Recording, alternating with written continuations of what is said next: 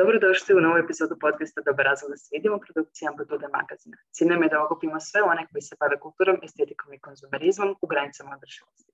Moje ime je Aurora i danas je jako dobar razlog da se vidimo sa Danom Nevčićem da porazgovaramo o kvaliteti obrazovnog sustava u Hrvatskoj i šire, o njegovim edukativnim i humanitarnim projektima te o njegovom pozivu eh, nastavnike geografije. Dejan Nemčić je humanitarac i aktivist, ali prije svega nastavnik geografije koji je za svoj rad dobio mnoge nagrade, među kojima su učitelj heroji arhitekt budućnosti, ponos Hrvatske, bolja Hrvatska i ona najprestižnija Global Teacher Award, zbog koji je proglašen najboljim nastavnikom geografije u svijetu za 2020. godinu. Dejane, dobrodošao. Dobar dan vama, dobar dan vašim gledateljima i hvala na pozivu.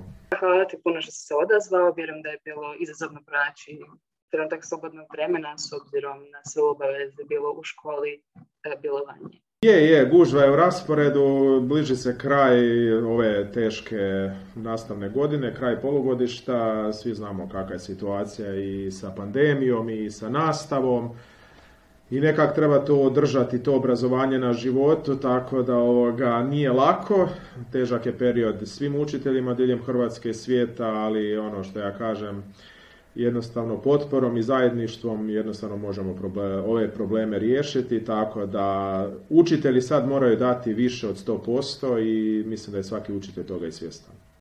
Pa evo za početak, kako je tebi bilo predavati u izazovnim uvjetima 2020. 2021. godine?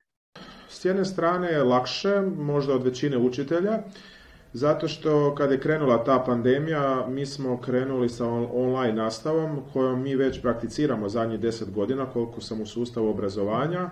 Vjerujem da ćemo i pričati o tom projektu koji mi već provodimo u nastavi geografije gdje smo napravili geografiju 21. stoljeća e, gdje nam se javljaju naši iseljenici, tako da smo imali jedno iskustvo od online nastavi i ono što mene posebno veseli to je došlo preko noći i bili smo pripremljeni. Znali smo kako se koristiti e, s tim online platformama, tako da smo bili spremni pomoći drugima i sjećam se tog perioda, kad, početaka te online nastave, kad su mobitel mi je stalno zvonio, da li mogu te podatke, sve te materijale koje sam ja skupljao unazad nekoliko godina, e, dati za sve učitelje Hrvatske, to sam spremno dao bez imalo razmišljanja, tako da sam bio spreman i pomoći bilo kome, jer moramo biti svjesni da mi u obrazovnoj strukturi imamo i ljude koji rade i 30 godina, možda su malo informatički manje potkovani, tako da mi mladi smo uvijek tu bili spremni pomoći jedni drugima i zapravo uvijek kažem da je ova pandemija i ova online nastava e, nekako probudila ili unaprijedila ono što je možda malo zaboravljeno, to je ta solidarnost, tolerancija, pomaganje jednih drugih i to treba zapravo i dalje njegovati i da nekako naučimo iz ove online nastave vrijednosti koje nam evo i nas čine kao učitelje dobrim ljudima. U zadnjih par godina svjećemo trendu opadanja popularnosti nastavničkih studija, posebice geografije. Primjerice, prošle godine smo imali situaciju da nijedna osoba nije upisala nastavničke studije geografije i povijesti. Pa kako komentiraš uh, tu situaciju? Ono vječno pitanje s kojim ja stalno razmišljam i kad god imam slobodnog vremena, to je jako malo, ili najbolje kad vozim neke relacije, kad idem na negdje predavanje i to onda razmišljam, što bi bilo da me sad jedan student pita hoću li ja studirati za učitelja, mislite li da je to moja ispravna odluka? Ja ne znam što bi njima rekao, ovoga, hoću li mi dati podršku, da, to ti je najbolji posao na svijetu, da, to je ono gdje ćeš svakim danom ići s osmijehom na lice. To bi rekao prije nekoliko godina, neki 5-6 godina bez problema, da, da, obavezno, to je najljepši posao koji e, možete raditi. Tako da dao bi savjet budućim studentima da vas čekaju izazovna vremena ako ćete raditi ova e, ovaj posao, ali kad navečer legnete u krevet i kad vam je mirna savjest da ste dali sve od sebe, onda znate da ste na dobrom putu. Tako da evo, ja za sad se ni malo ovoga ne žalim, meni je stvarno lijepo i ima teški dana, ima stvarno jako teški dana, ali sve u svemu ovoga, uvijek na kraju dana, evo i sada sam sretan i nasmijan i Drago mi je da mogu provoditi vrijeme sa ovim divnim mladim ljudima s kojima imam velike planove i na koje računam da će mijenjati ovu Hrvatsku na bolje. Kako se rodila tvoja ljubav prema nastavničkom pozivu i posebice geografije?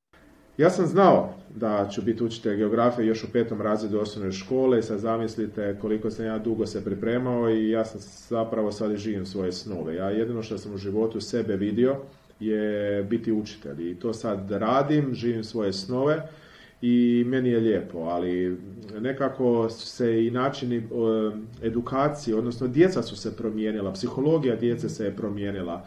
I sada moramo biti svjesni da nije lako biti učitelj, teško je biti učitelj i ne treba to uopće nekako ublažavati, ali opet taj posao gledam kao častan posao, privilegiran posao, ja sam stvarno počašćen što imam priliku raditi ovaj posao, e, za koji uvijek kažem najbolji posao na svijetu, jer imate takvu odgovornost i taka čuda možete raditi kao učitelj i mi e, taj učiteljski poziv i, obrazovanje ne gledamo kao i 45 minuta koji ćemo održati sad geografije. Mi puno više gledamo obrazovanje od tih 45 minuta.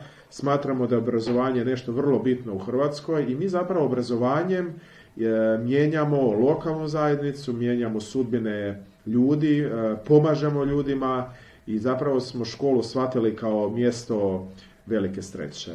Evo ja sam osobno isto trenutno na nastavničkom studiju sociologije e, i iako sam osjećala da je to poziv za mene i dalje nisam bila 100% siguran dok nisam prvi došla u razred zapravo i bila na praksi. Mislim da je upravo ta praksa ono što je najvrijednije, što zapravo odluči za osobu hoće li se nastaviti baviti time ili treba pronaći neki drugi put. Mislim da je malo teško zapravo unaprijed odrediti je li netko stvoren za rad u jednom takvom sustavu poput obrazovnog ili ne. Ja uvijek kažem, e, sve je dobro imati kolegije, metodiku, didaktiku, pedagogiju. Ja sam stvarno imao divne e, profesore na učiteljskom fakultetu koji su već me prepoznali na predavanjima i mojim prvim satovima koje smo održavali kao učitelji, već su prepoznali veliki potencijal u meni i to mi je drago čuti i ono što je najljepše sa svim svojim profesorima s fakulteta sam u dobrom odnosu, čujem se i dalje prate moj životni put kao nastavnika, ali e, jedina prava metodika, životna metodika je ona kad vi dođete u razred i kad doživite situacije koje morate riješiti. U ovih deset godina ja dan danas učim. Danas sam naučio nešto novo. Učim, griješim, trudim se popravljati svoje greške, e, trudim se stjecati nešto što ne možete na jednom fakultetu stjeći, a to je iskustvo. Tako da ovoga, iskustvo je neprocjenjivo i njega morate doživjeti i proživjeti, tako da najbolja praksa je kad vi dođete u razred i nijedna knjiga ne može nekakve situacije objasniti koje se mogu izvanredne dogoditi i da u pravo vrijeme intervenirate i da riješite svoj problem uh, u razredu. I zato uvijek volim istaknuti, svaka reforma je dobra, svaka reforma obrazovanja dajem podršku, ali jedinu reformu koju priznajem i od koje nikada neću uh, odustati, to je reforma učitelj ispred svojih učenika koji predaje svoj predmet i uči ih o tom predmetu kojem predaje. Znači, to je jedina reforma koju ja priznajem i možete čuda napraviti u svojoj učionici. Što misliš o obrazovnom sustavu u Hrvatskoj i regiji? Kakva je kvaliteta naših nastavnika, naših programa i što se tu može promijeniti? Pa to pitanje sam toliko često puta dobio zadnjih nekoliko godina da da nekad imam osjećaj da ljudi koji me to pitaju da jednostavno sumnjaju u naše obrazovanje i da jednostavno žele čuti od mene zbilja kako je. Naš e, sustav obrazovanja je jako trom, zastario i jednostavno treba neka onako e, reforma doći koja će osvježiti sve to. Zapravo reforma ne toliko u dokumentima, u mijenjaju nekakvih predmeta, ali nekih novih e, kurikuluma. Zapravo treba osvježiti učitelje. E, učitelji mnogi smatraju da kad završe fakulte da je to jedini način da oni mogu predavati 45 godina. To je mislim veliki problem, mislim da svaki učitelj svaki dan mora raditi na sebi, mijenjati se i jednostavno biti spreman uhvatiti se u ovoj koštac 21. stoljeća, jer nije isti način podučavanja koji je bio prije 20 godina kad sam ja još bio učenik ili e, sad kad, kad smo u 21. stoljeću. Tako da obrazovanje, evo i mi stalno slušamo o toj reformi, o školi za život, hoće li to nešto promijeniti. Ali ono što ja uvijek kažem, vi možete imati najbolji dokument reforme o geografiji u, u, rukama i sad ćete vi to primijeniti. I opet kažem, tu je najvažniji učitelj. Znači, imate učitelja koji se stvarno motivira, koji je entuzijast veliki i jednostavno to, taj kurikulum će na jedan inovativan način prezentirati to gradivo svojim učenicima.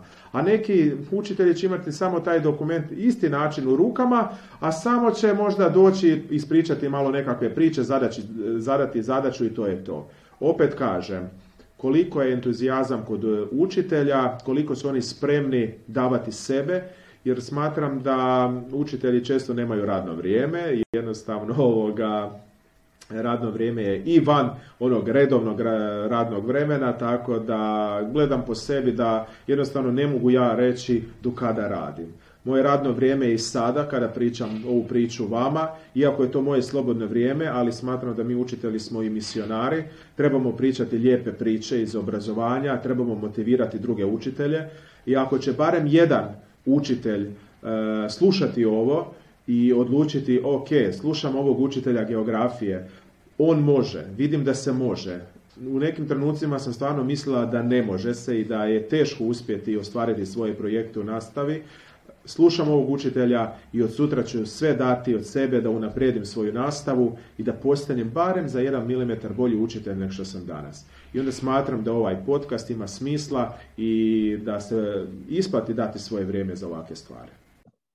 U čemu je po tom mišljenju ključ uspjeha obrazovne Pa sve se temelji od učitelja. Mislim, kao koliko će učitelj davati sebe, koliko će shvatiti ozbiljno ovaj posao i smatram nekad već smo možda malo i dosadni onom izjavom čestom ovo je životni poziv, ovo nije posao, ali stvarno doslovno mislim da je tako. Ne možete vi raditi mm, e, ovakve projekte izvan nastave, biti cijeli dan u tome, gledati cijeli svoj život nekako koju god situaciju doživite, kako bi vi to implementirali zapravo e, u nastavi. I nekako cijelo vrijeme razmišljate, promišljate, ja stvarno često razmišljam kako unaprijediti svoju nastavu, kako približiti taj sad geografije svojim učenicima, da oni shvate zapravo ti 45 minuta što njima taj e, sad znači u životu. Znači, jednostavno trudim se maksimalno mijenjati sustav što nije lako, vjerujte mi nije lako, a to je da ocjena ne bude u prvom planu. Iako je danas sustav tako napravljen na takim temeljima da jedino vrednovanje i jedino učenik može shvatiti da li je dobar ili da li vrijedi ako dobije dobru ocjenu ili lošu ocjenu. Jednostavno želim to staviti po strani, nekada je jako teško jer oni uvijek opet okrenu da je to najbitnija ocjena. Ja stvarno želim njima pokazati da škola je jedno mjesto gdje se usvajaju vještine i znanje koje će oni danas sutra primijeniti u svom životu i gdje ćemo mi njih zapravo pripremiti za život i da ih mirne ruke u osmom razredu možemo pustiti i reći da, vi ste spremni, mi smo dali maksimum od sebe, a sada nastavite svoj životni put dalje graditi i, i to je ono što ja želim u nastavi geografije, da mirne savjesti oni mogu otići sa satova jer znam da sam ih to naučio i da su te vještine osvojili na satu. Što misliš o teorijama zavjere koje su iznimno popularne u zadnje vrijeme vezane uz geografiju, primjerice da je zemlja ravna ploča ili da Australija uopće ne postoji, nego da je samo e, fiktivni kontinent. Kako tumačiš e, takve trendove? Kako uopće dođe do e, takvih zabluda vezanih uz geografiju? Ali to je normalno. Mislim, mi moramo shvatiti, vi kad slušate tako ili kad ja držim predavanje tim projektima učenici, uvijek ima učenika koji nekako trebaju duže, vremena da usvoje neko gradivo, neki učenici to možda nikada ne usvoje. Znači svako je drugačijih vještina. Ja ne mogu gledati, ja bih volio da imam sve Einsteine u svom razredu, 20 ljudi koji samo ono rade kako ja to zamislim. Ali uvijek moramo znati da postoje učenici koji nekako to možda malo trebaju više vremena, trebaju više strpljenja e, i naravno da možeš u tom putu nekako edukaciji čuti neke izvanredne situacije, eto tako da Australija ne postoji, da smo mi ravna ploča, često se evo borim sa učenicima kad radimo svemir da onda mi kažu da ja izmišljam, da je zemlja okrugla, i onda, ali dobro, ono što je meni dobro, ja, ja ga pohvalim, ja ga pohvalim, ja njemu kažem da ok, ti razmišljaš, znači promišljaš, razmišljaš, dolaziš u diskusiju sa mnom, jer jedino način tog kritičkog razmišljanja možete poučavati. Mislim da škola premalo njeguje to kritičko razmišljanje, da učenik razmišlja svojom glavom. Ne mora to biti čak ni ispravno, ali daj razmišljaj, ima i svoj stav, lupi šakom u stol, e, makar i, i dobio manju ocjenu, ali stani iza svoje riječi koje si rekao i e, nekako se sve to temelji na činjenice. Ok, nauči šta je reljef, nauči e, što je klima i ti dobiješ ocjenu i to je to. Znači, mene sad zanima gdje ćeš ti to moći u svom životu primijeniti, tu definiciju.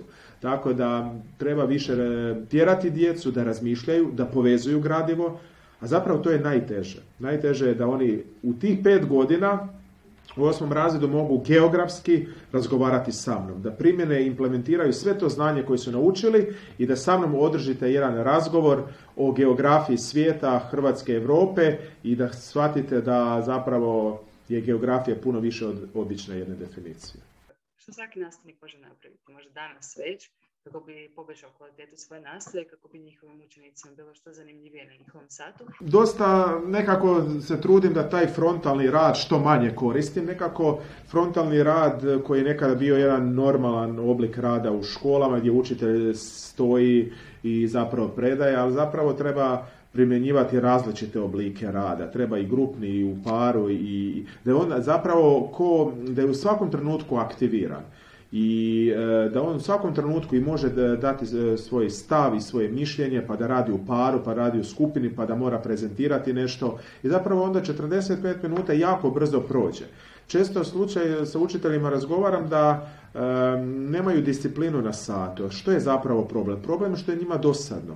Znači problem je što oni jednostavno e, znaju to. Imamo mi darovite učenike koji jednostavno to znaju i jednostavno njima je onda u tom trenutku dosadno i onda se zabavljaju, ometaju nastavu, žele da im nekako vrijeme brže prođe, tako da učenika treba aktivirati u satu da on bude dio tog nastavnog ciklusa i tog nastavnog procesa. On ne, ne smije biti pasivan igrač u tome, on jednostavno mora biti aktivan kao i učitelj. Tako da on jednostavno doživi taj sat kroz emocije, kroz nekakav doživljaj i da on jednostavno je u tome, ono što kažemo, moraš biti 100% u tome. Jednostavno mora postati dio tog nastavnog procesa i onda ja vjerujem da učeniku neće pasti na pamet ometati nastavu, disciplinu ometati i da će zapravo mu i učitelj postati draži, a samim time i predmet. Tako se zapravo stvara ljubav prema predmetu. Možeš li nam nešto više reći o projektu Uživo za svih kontinenta? Kako je započeo, kako to zapravo izgleda u praksi i koji su rezultati? Pa je, to je bio jedan projekt gdje smo mi e, zapravo željeli napraviti tu geografiju 21. stoljeća, e, gdje smo željeli zamijeniti ta možda neka suhoparna predavanja koje sam ja možda davno negdje slušao, gdje sam razmišljao ja ne želim takav sustav, ja ne želim biti dio takvog obrazovanja, želim stvarno približiti tu geografiju maksimalno svojim učenicima, a to je da geografija uči i sve kontinente i Europu i Hrvatsku i mnoge države, mnoge gradove. Želio sam odvesti učenike na sve te meridijane svijeta, sve te gradove i države, da mi jednostavno napravimo nešto gdje će oni sjedati u razredu zajedno sa mnom i da ćemo mi putovati svijetom. To je postala moja životna misija i mi smo eh, odlučili napraviti učenici ja jedan projekt koji se krenuo prije deset godina, evo ove, ove 2020. je bila obljetnica doslovno deset godina toga projekta eh, gdje smo se povezali s našim iseljenicima koje sam ja jako upoznao puno njih eh, na svojim putovanjima ali i kao student geografije i javili smo se i rekli smo da imamo ideju za geografiju, da bi voljeli da nam se one javljaju uživo, virtualno, e, kad e, radimo neki grad ili državu. Daću vam sada primjer, na primjer radimo grad e, Rio de Janeiro, mi se javljamo našim iseljenicima u kulturnom centru Hrvatskom tamo, dogovorimo predavanje, tamo nas čeka jedan od naših iseljenika i mi kad obradimo geografiju tog prostora, sve ono što treba prema kurikulumu, on se nama uživo javlja preko Skype-a ili Zooma, mi ga na velikom platnu gledamo, na pametnoj ploči, on nama putuje gradom, pokazuje građevine, mi pričamo s ljudima na ulici, vidimo sve e, ekonomske, turističke, gastronomske specifikacije tog prostora, želimo doživjeti prostor, želimo ga osjetiti kroz sva osjetila i e, onda odgovara na naša pitanja, onda učenici ako imaju nekakvu želju da se popne na neki vidikovac pa da vidimo grad iz zraka ili tako nešto i mi smo evo unazad deset godina proputovali cijeli svijet, virtualno i čak smo bili uživo i na najtežem kontinentu koje je to bilo za organizirati. E, to je Antarktika, a u konačnici vrhunac ovog projekta koji je doživio maksimum je uživo javljanje iz svemira, gdje smo imali zapravo javljanje iz satelita da vidimo da je zemlja okrugla i time smo nekako zaključili e, da se isplati vjerovati u svoje snove.